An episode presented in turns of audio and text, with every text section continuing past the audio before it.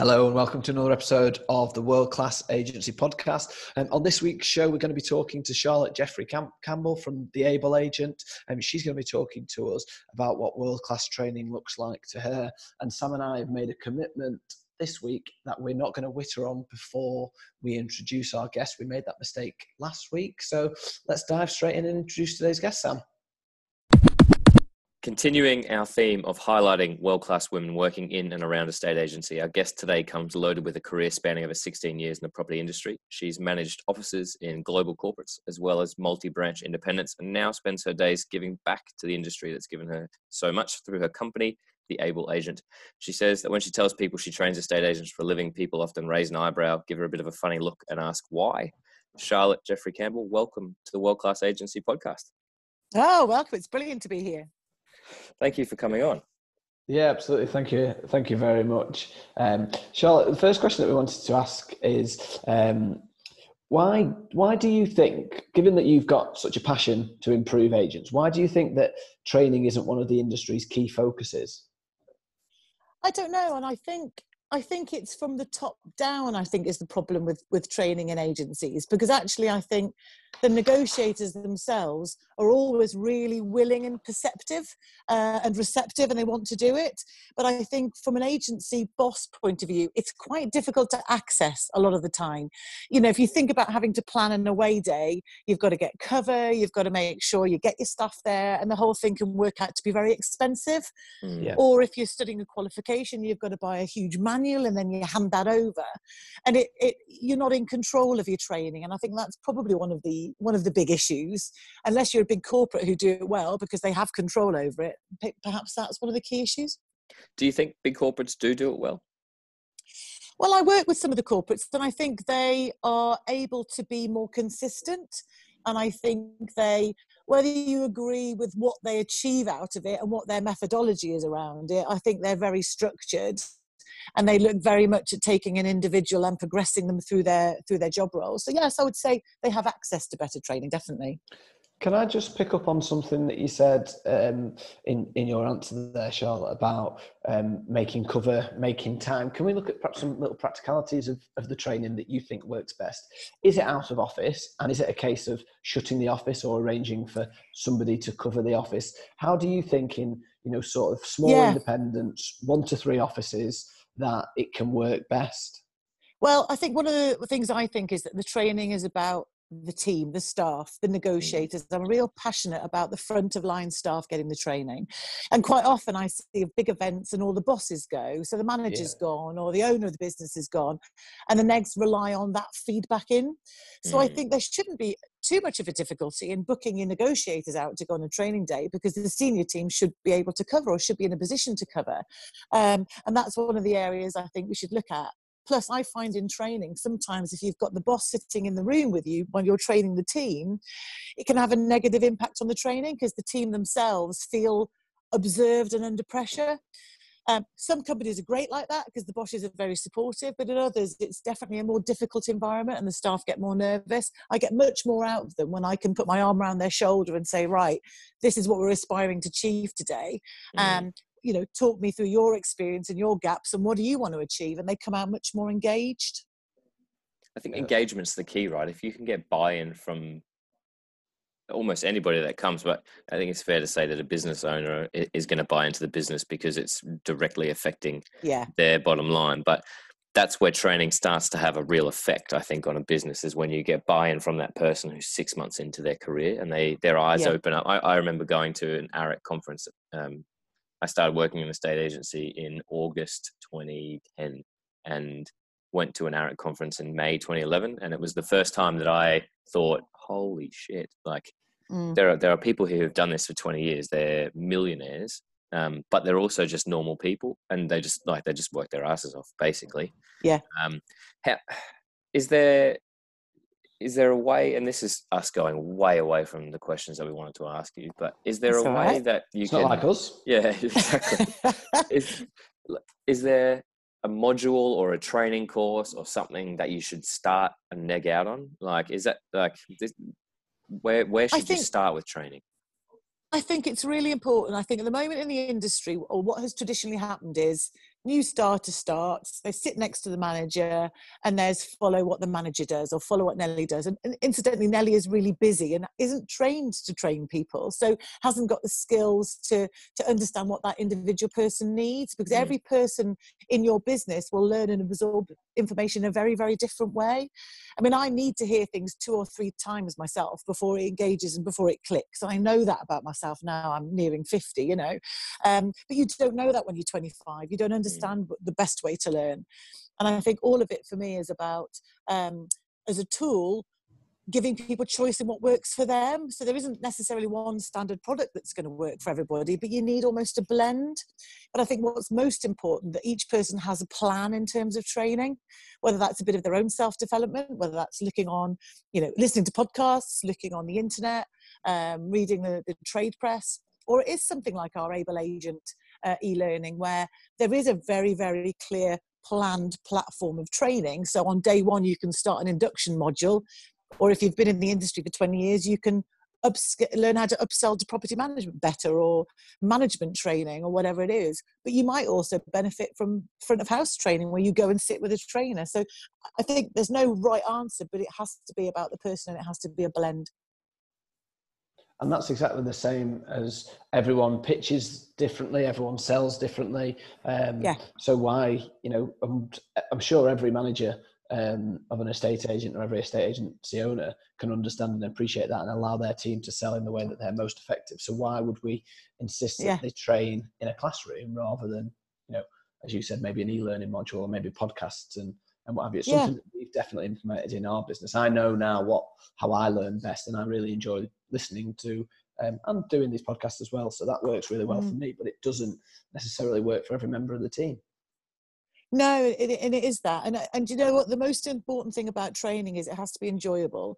You have to spend your time watching something. We had an email from one of our um, new people on, on Able Agent the other day, and he'd started doing it in the evening when he got home. And he said, and the word he used was, I was addicted. And I thought, brilliant. You know, that's, must, that's my box ticked. If you can't put down what you're watching because you're addicted to the ideas that are coming through, that's the point. That's what training's all about, isn't it? Absolutely then they're going to get the most. That comes back to your point earlier about engagement, you know, um, mm. and probably selfishly for your business, if he was addicted to it, he's going to tell everyone at work that he, you know, it was great. yeah. He needs to go and do it as well. Yeah, and that's the point, isn't it? Whatever the training format is, you want people to be enthusiastic about it.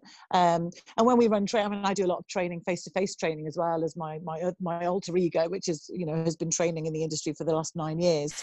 and I know if the staff leave and they've engaged, and then they follow up with me afterwards and they ask me other questions, that I've got their buy-in. And it comes back to that same thing about agents, isn't it? If my team that I'm training trust me as the trainer, that's that's the battle done. It's the same if you're as an agent and your client trusts you mm. you've done your job right you know? That that was a question i i was just waving to put my hand up and ask. When, when you said like that people go away and they can talk about what you trained and it's clear to see that you've got buy-in is that exactly how an agent should be when they're pitching to a client you know that Absolutely. you want to leave you want to leave a valuation almost having taught them the the real estate process you know so yeah, they're they're engaged and enthusiastic about working with yeah I'm, I'm a huge believer in that we as, as agents are a, trust, a trusted professional advisor. That's our role. Yeah, we have to sell. I mean, you're not going to exist in this industry if you can't sell but you know from a customer's point of view you're going to win much more business if they trust you mm. um, and for me it's one of those things that if the if the client rings into the branch and says i spoke to a lady last week i can't remember who it was you've failed because yeah. if you weren't memorable enough um, that they remember your name, then you didn't get your expertise across. So I think if you're knowledgeable and expert in your industry, it's much easier for your natural instincts to kick in as a salesperson, which is actually advice. And if you get the advice right, then you win the business. I would agree with you 100% about sales actually just being advice. You know, everyone mm. talks, you see those. I, I shared a, a, video in our little community Facebook group the other day about like phone salesmen um, and they were joking about like rinsing mm-hmm. people to buy the latest phone plan. But I remember in, in the old days, I used to have uh, one of those Motorola flip phones, and and I I bought it because every single one of my friends told me it was the best phone out there. Um, and I they were my friends, so I trusted them, and I took their advice. And then I walk into a phone store, and there's a phone guy there, and he's like, have you heard of this thing called the, uh, the iPhone? It's new, it's from Apple. And I was like, don't they make computers? He's like, well, it's kind of like a computer for your pocket. And then I was like, oh, that's interesting. Tell me more. Um, mm. And then have been suckered into that uh, cycle yeah. ever since. yeah. I like, yeah, I think that's a really uh, simple way of um, explaining what sales actually is. And you've just got to earn the mm. right to give advice. If you're selling from the start, then you're never going to get anywhere. Yeah, and I think that comes down to as an owner of a business, do you trust your team's knowledge? Um, do you do they really understand what they're doing, or have they just picked it up from the environment around them? And and again, the environment around them might be very good, but it might not be.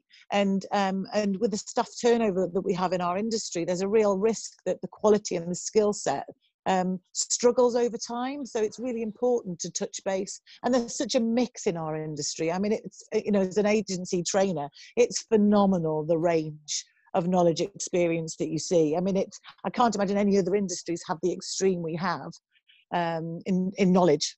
Mm.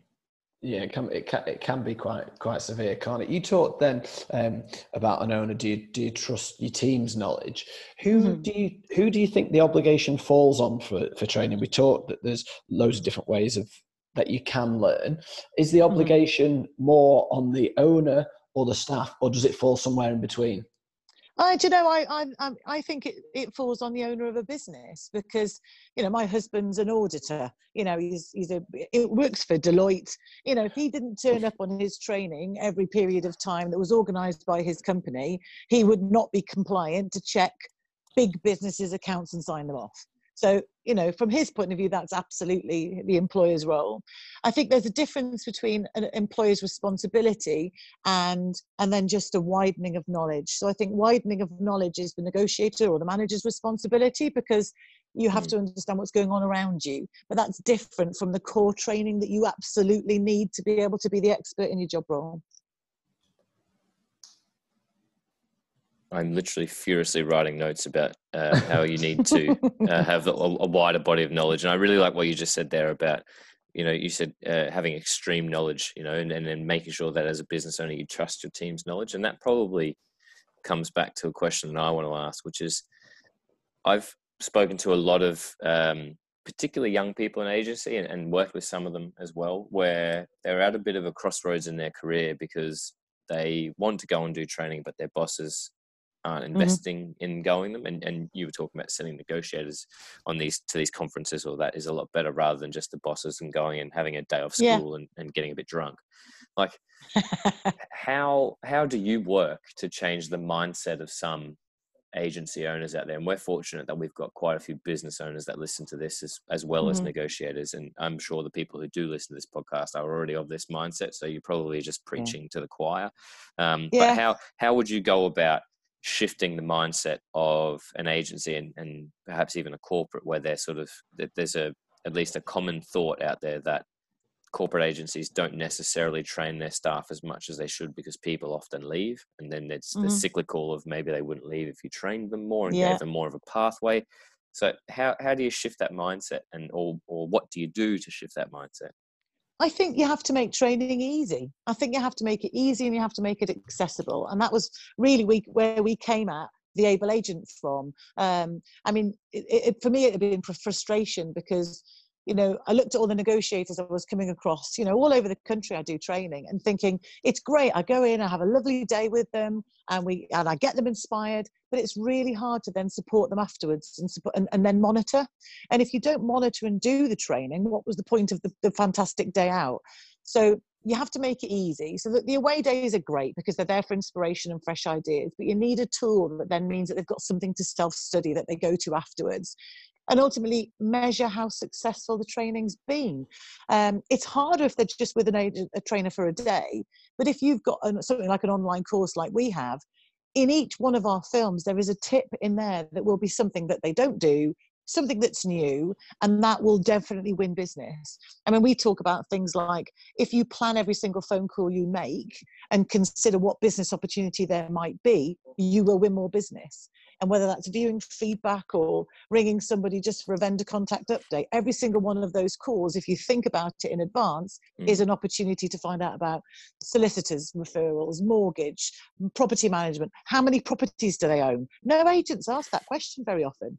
I mean, it's one of the most important questions you could ever come across. So make it easy i suppose is the best way to change the mindset and I keep getting told off for using this word, um, cheap, because our we've priced it at the point that we've done this because we're really passionate about we, what we do. Mm. It's not just about money, uh, you know.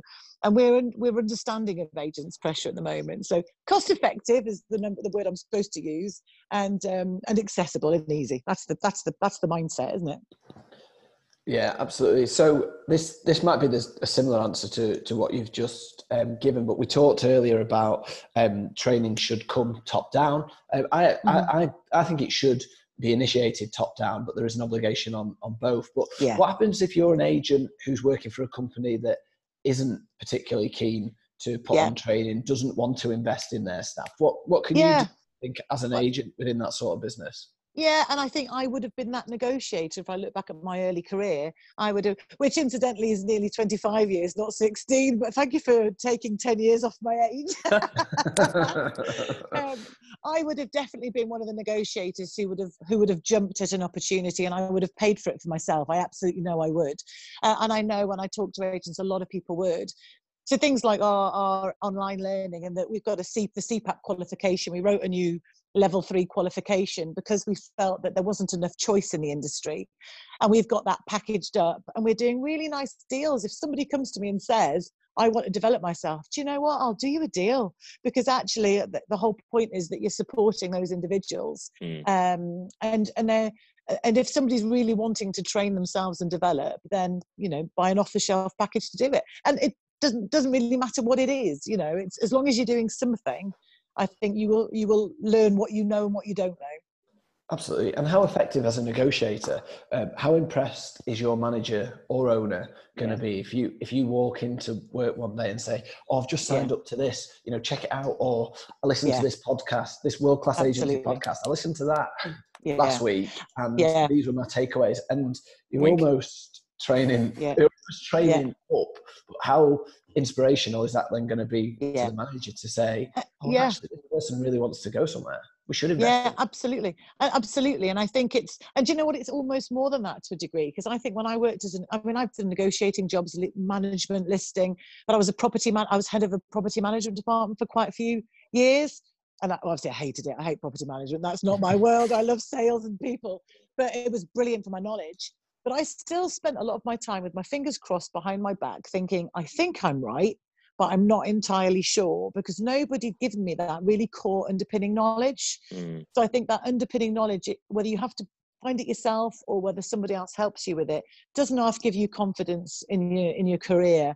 Um, and then if you're in a company that isn't training you and you've got qualifications, I know we're not mentioning the, the ROPA word, but as that comes in, you become highly in demand in the future if you're qualified and knowledgeable and self-motivated. That's the that's the golden triangle, isn't it? Mm. I'm, I'm willing. I'm willing to learn as well. We talked on last week's um, podcast with Stephen Brown. He talked about viewing every day as a as a learning day. So it's not, I don't think, you know, we're in an industry where you can get the qualification if the qualification comes in and then stop and rest on your no. laurels. It's got, it's got to be constant because the yeah. regulation is always changing. And yeah. it's, it's like a, you know, a football team. If you just, if you win the league one year and then, you know, you don't improve further, someone's going to catch you up. And it's exactly the same in, in yeah. this industry. Yeah. And it is that. And I think, I think CPD will be an element anyway that we would have to do moving forward if, if licensing does come in. But actually, it comes back to what I said right at the beginning training has to be accessible, it has to be easy. So, you know, if you need to be um, more confident in the minimum EPC standards that are coming in in April, where do you go and get that information just at the drop of a hat? You know, so I mean, we created Able Agent as that kind of resource. I mean, this week we've got minimum EPC standards going out. We're doing films on the energy um, you know, um, energy, electrical checks that are coming in. You know, everything that changes is there accessible. And I think at the moment, agents just bang an email out. They find an mm. email, they bang it out, they update the team, and the team read it and think, I've read it, I've ticked it, but I don't really understand it.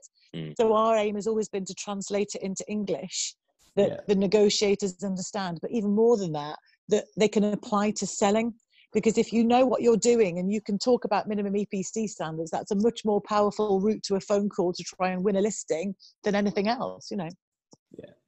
Absolutely, and putting it into a format where somebody actually learns because some people will learn from reading that email, other people will want to watch a video or, Yeah. or what have you. Um, but I want to Yeah. ask you, I want to ask you a couple of questions, um, Charlotte, and maybe they're the same answer, but let's see. Um, firstly, Mm. w- what what do you think is the most important skill that you train? And finally, a question that we ask all of our guests is, what does world class estate agency look like to you?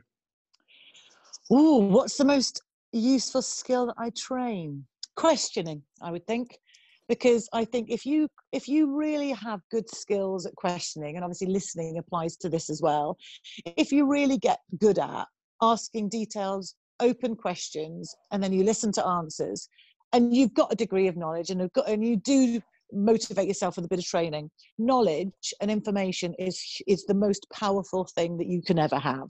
Um, because if you understand a bit more about your customer the ability to sell becomes second nature it becomes natural and it's not salesy so that would definitely be my answer i think if you're really good at questioning then it leads to gathering information and that is power And is that what you think world class agency is then? Fantastic No. questioning and then listening? Yeah, yes, I think, but I also think world class agency for me is about the individual.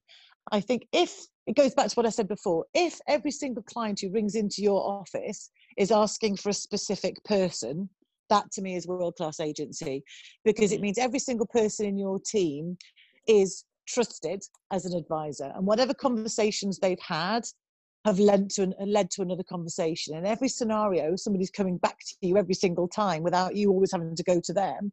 That to me is is world class because we as an agency um, uh, industry now we are so reliant on being reactive.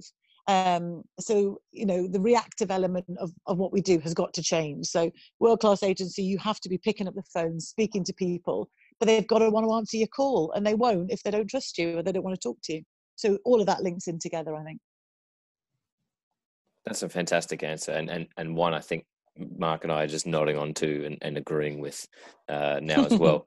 um, Charlotte, I want to say thank you for for giving us your time so early in the morning. Um, that was a great chat. I, I have been just. I, I hope you can't hear me typing away in the background, but there was so much there that we we tend to sort of spend ten minutes or so unpacking these episodes and talking about through sort of what made us um, sit up in our chairs and listen out. And there was just so much in there that I didn't want to make sure that we missed anything so that we could actually spend time going back and forth and, and sort of diving a little bit deeper on, on everything that you've given us. So from us, from our listeners, um, I just want to say a massive thank you. We're very grateful for your time.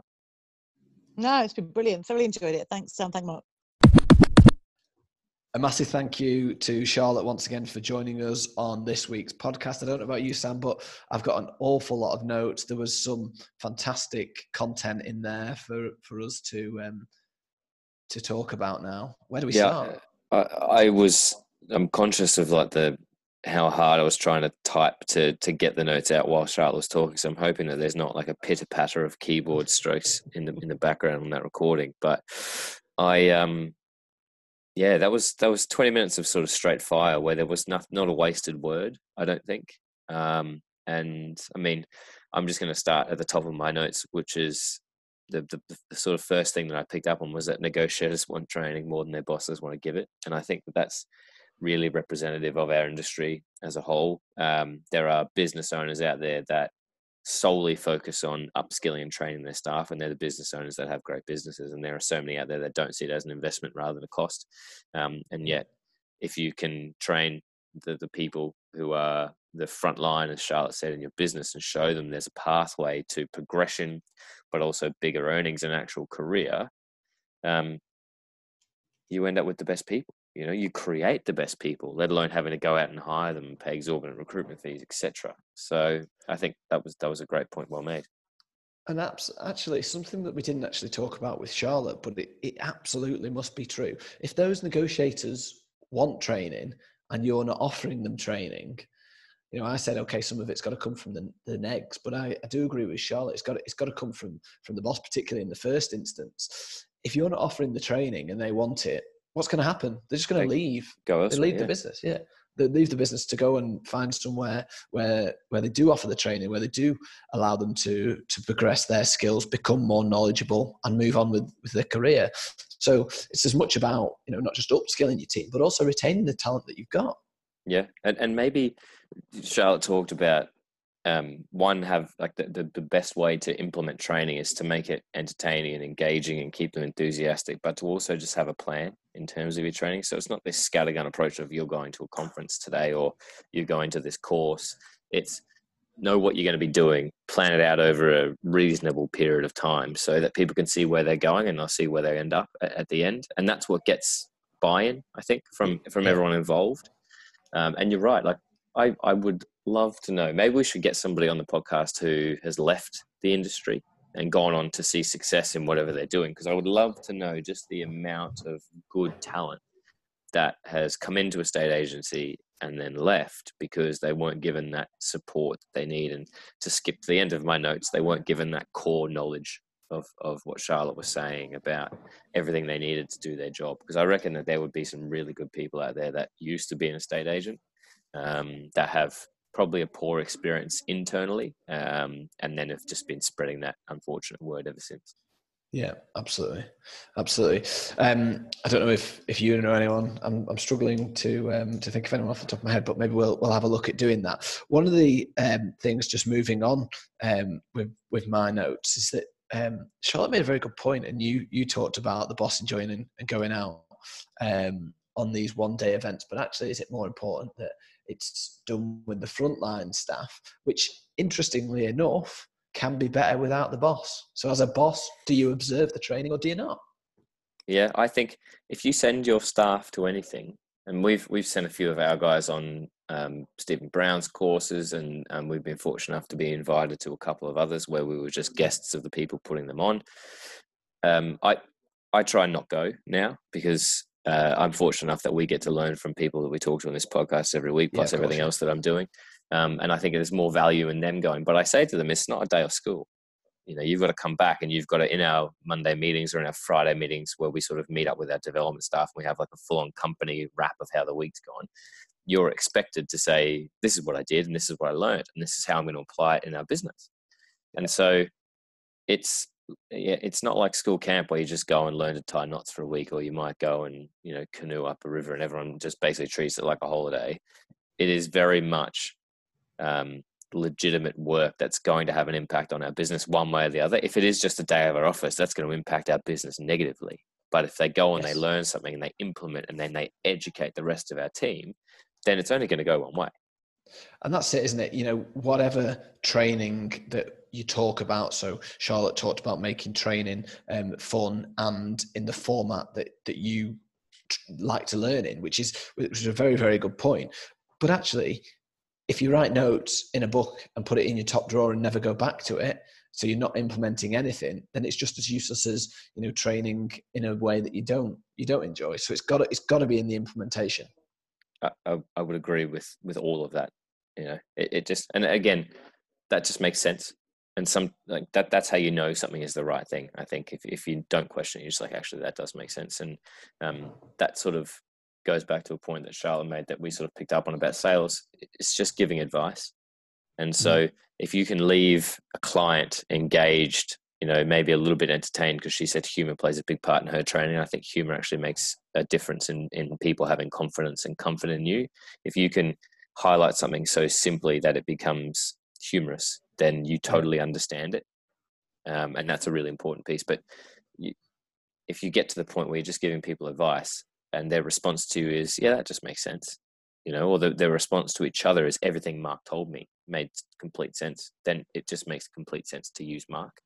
It's like Whereas- the penny drop moment, isn't it? Yeah. Whereas if you just go in there and perhaps you don't have, you know, she talked about, do you trust your team's knowledge? You know, and you and I off air were like, that was that's powerful. We've got to make sure that we we trust our team's knowledge. We've got to make sure that every agent listens to this, trusts our guests' knowledge, um, so that it gets passed on and absorbed. Um, if um, I've lost my train of thought. If your clients don't trust your knowledge, then there's no way that they're going to engage with you. So, you know, I think she made the point greatest agencies about having extreme knowledge. And I love that. It really Yeah. is, you know. Yeah, um, a couple of people have uh, spoken to me, sort of high profile, well, not high profile, but successful business leaders. And one of the things that um, a family friend told me a few years ago was that on great knowledge, whatever it is, whether it was financial advice I was in at the time, whether it's estate agency, whether it's running a business, you need to have that extreme knowledge. You're, you're absolutely right. Um, she talked about the corporates doing training quite well. Mm. Um, and I know that we could probably debate that all day, but the word that she used, which comes up time and time again, is consistency. She yeah. said the corporates do training consistently, and that's one of the reasons that they that they do it well. So again, you know, we're not um, you know not going over old ground here, but it is a word that comes up um, on a very very regular basis. That consistency. Yeah, and I think they've probably got the resources, and this is be. I, I, imagine that that was the initial thought that a lot of our listeners will have had. Well, they'll just be, oh, they've got you know trainers, yes. so they can make it consistent. But the reality is, you know, Steve and Andy and Luke put out a podcast every week. We put out a podcast every week. Uh, Simon and and Mincy put out a podcast every week. So there's literally three hours a week right there. Yeah. That there's three separate conversations about three different topics that are going to help your business you know, yeah. let alone the thousands of other podcasts out there about personal development, business, real estate, estate agency in general, or anything else that you want to go and learn from. You know, uh, Chris Watkins has got, uh, and my apologies, I've started calling him Chris Watkins because everyone does, but his name is 100% Christopher Watkin. So yeah. I'm going to ask him that when I see him as to whether he whether that bothers him. But he's got a thousand hours of YouTube videos. Yeah, you know, like the stuff's out there if, if you want to be consistent, you've just got to make a choice. And that comes, Stephen spoke about that last week. It is about choice. And yeah. so there, there are no excuses to say I didn't, I didn't get the training um, from a, from any level really. And there shouldn't be any excuses from a boss level to say we can't afford it because there's just so much free stuff out there.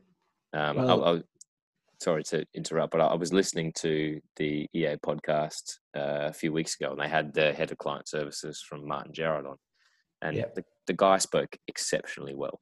You know, he was somebody that that business could be proud of. He was somebody that you would trust his team's knowledge. And he says every morning he walks in there and he plays the podcast that he listens to to his yes. team, so that the knowledge is being shared. You know, I, I'm listening to that and I'm thinking to myself, is he sharing our podcast? I'm not too sure. Um, but maybe now that we've mentioned him, we can tag him in there as a yeah, friend of the show. to encourage him to to listen to us. We just getting yeah. him listen. Sam, nice, nice. Um, I'm very conscious that we're probably now talking for almost as long as, as, as Charlotte did again. But um, one thing that I really wanted to um, to to sort of focus in on just before we go is um, Charlotte's answer to the most important skill that she trains is great questioning and great listening. Yeah, and I think I think that is a training or a role play or practice, as Luke calls it. Um, sort of thing. It, that's not, I don't think, something that you you just have. That's something that you've got to learn and practice to improve on. Agreed. Um, you you can have a list of great questions, and but if you just stick to those five questions every time, then you are just that cookie cutter approach. You, you've got to listen, and it, it was the perfect example of this. At least, maybe not perfect, but it was a reasonable example of this in that podcast. We asked one question that we planned to ask. You know, um, the rest of it. just, that makes it a great question. But it was because we were listening. Is, is yes. sort of the point that I'm making. So, had we just stuck to the four or five questions that we wanted to ask, the conversation wouldn't have flowed as naturally. We wouldn't have been able to get as much value from Charlotte as she was able to give because we wanted to dive deeper. Um, and I think we've probably learned that from the early days of us doing this, where we were quite rigid, and someone would say something about, uh, as an example, the weather, and then we'd be like, "Oh, tell us about the ground as well." You know? and yeah, one of my poorer analogies. Um, but yeah, I, I, I think you need to be able to listen and you need to have your messaging and your structure but that has to be adaptable every time because every single person you're speaking to is going to be different and that's how you engage them that's how you get them to go yeah that makes sense you know that's how you get that sales as advice um, more than anything else and that's the sales piece that Charlotte talked about, isn't it? So she talked about the knowledge. Um, you know, you've got to have that knowledge, and then the sales piece is adapting that knowledge to give it to the client in the way that they're most receptive to it, whether it's stats, whether it's stories, whether you know it's whatever.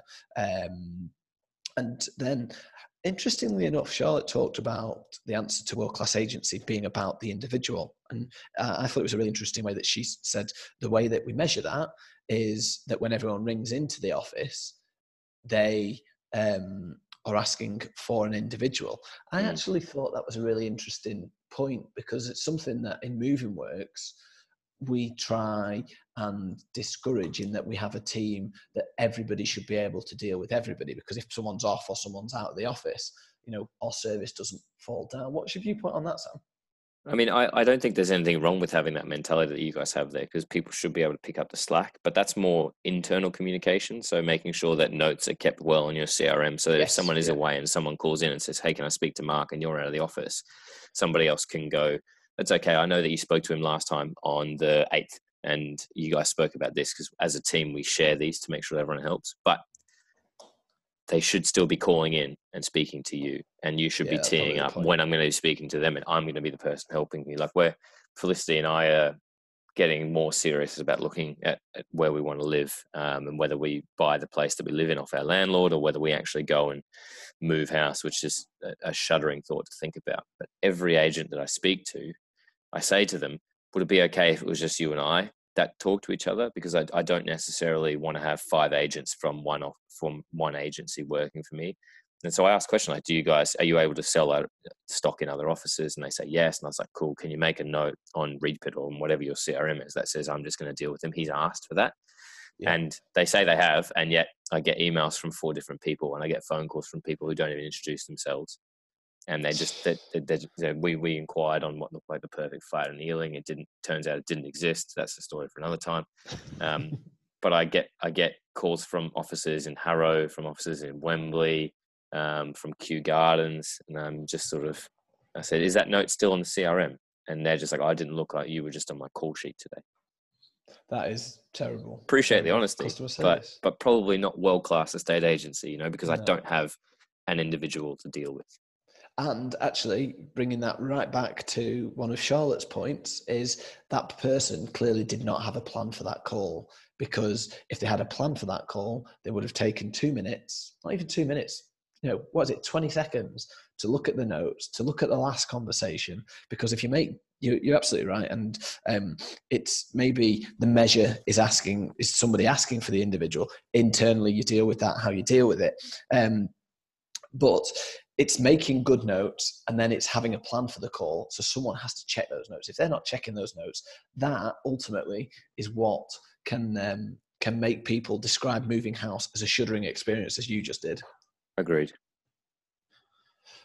Great stuff. Great stuff. I think that probably does us on uh, on that point. It feels like I'm ending on a negative, which is not really what I want to do because um, I thought Charlotte offered some some great value, and hopefully um, that's been really really valuable for for our listeners. So so thank you to Charlotte, thank you Sam, and thank you to everybody um, for listening.